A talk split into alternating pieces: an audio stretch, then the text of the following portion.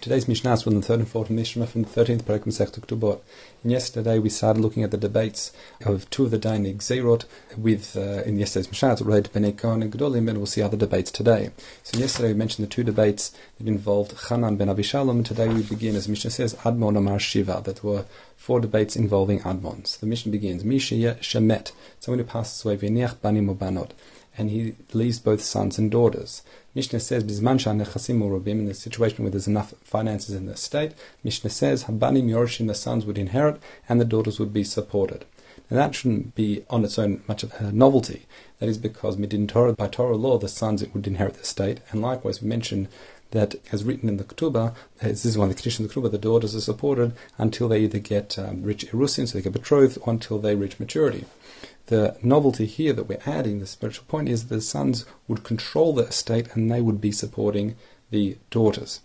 However, the Mishnah continues, "Ben nechasim mu'atin," a situation where there's simply not enough finance, the estate isn't big enough in order to support all the daughters to reach maturity. In that situation, the Mishnah says, the, the daughters would be supported, meaning the daughters would take enough finances to support them. They'd, they'd take that from the state in order to support them until they reach Achivagru, until they reach maturity.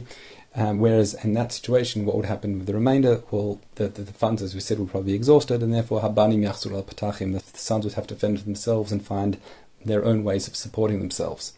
However, Admon says, Admon mer bishvil shani zachar hafsadati, because I'm a male I lose out. Now what's his reasoning here? His reasoning here is normally a son's position is more advantageous, meaning they inherit midin Torah.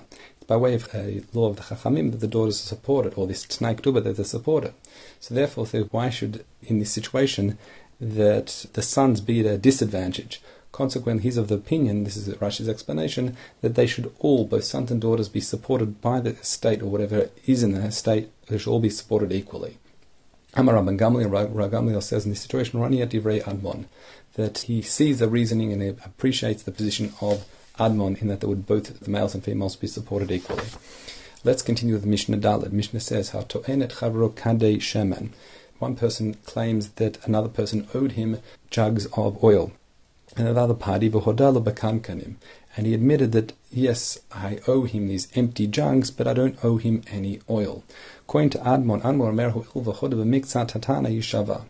So this is a concept we're going to see much later on, although I, may, I think we may have touched on it previously, is that if in a situation where someone's what's called modeh b'miktzat, meaning he partially admits to the claim against him, he would be obligated to make a shvua, make an oath that he doesn't owe him any more. So according to Admon, by admitting to the jugs but not the oil that goes inside it, that's effectively a partial admission.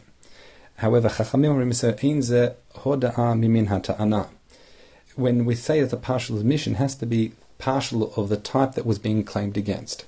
What Chachamim are saying here in this situation, I'll just before I get to Chachamim, I'll add one more point. For example, the classic case is someone says, You owe me wheat, and he, and he says, I don't owe any wheat, but I do owe you barley. In that situation, the admission is not parallel to the claim and it's completely of a different type, he wouldn't be obligated to make a shvua. So in this situation, Chachamim say this is a similar case. Ein min hatana.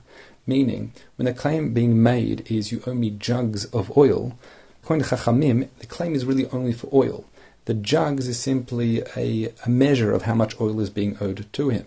So when there's a mission of kankanim, of actual jugs, it's not of the same type that is being claimed against. So therefore he says it's not considered modeh b'miktzat, it's not considered partial admission at all, and therefore he would not be required to make a shvuah.